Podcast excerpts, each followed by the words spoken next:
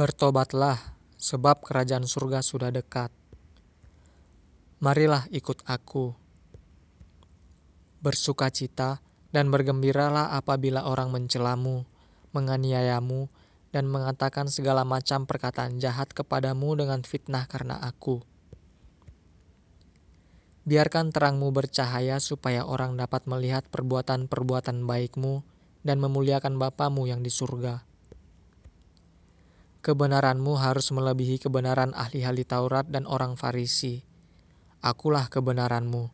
Percayalah kepada Yesus dan yang telah dilakukannya. Kamu tidak boleh marah kepada siapa pun. Kamu tidak boleh berkata kamu tidak berguna kepada siapa pun. Kamu tidak boleh berkata kamu bodoh kepada siapa pun. Berdamailah dahulu dengan saudara yang sakit hati kepadamu sebelum kamu mempersembahkan persembahanmu. Secepat mungkin berdamailah dengan lawan perkaramu sebelum dia menggugatmu ke pengadilan dan kamu kalah. Jangan memandangi dan bernafsu terhadap perempuan. Kamu tidak boleh bercerai.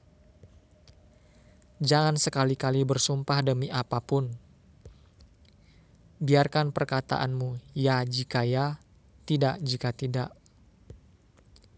Jangan melawan orang jahat. Siapa pun yang menampar pipi kananmu, berilah juga pipi kirimu. Jika seorang ingin menggugatmu dan mengambil bajumu, berilah juga jubahmu kepadanya. Siapa pun yang memaksamu berjalan sejauh satu mil, berjalanlah dengannya sejauh dua mil. Berilah kepada orang yang meminta kepadamu Jangan menolak orang yang ingin meminjam darimu. Kasihilah musuhmu dan berdoalah untuk mereka yang menganiayamu. Kasihilah mereka yang membencimu. Berilah salam juga kepada yang bukan saudaramu. Jadilah sempurna, sebab Bapamu yang di surga adalah sempurna.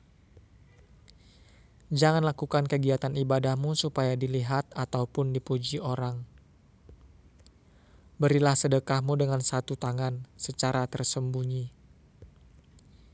Berdoalah secara singkat dalam kamar tertutup. Berdoalah doa Bapa kami. Ampuni, maafkanlah orang yang melakukan kesalahan terhadapmu. Berpuasalah secara tersembunyi, jangan murung mukamu, minyaki kepalamu, cucilah wajahmu. Jangan mengumpulkan harta di bumi, kumpulkanlah hartamu di surga, yaitu perbuatan-perbuatan baik. Pakailah matamu sebagai pelita untuk melihat apa pun dengan cara pandang yang baik. Layanilah Tuhan Yesus. Jangan khawatir tentang hidupmu.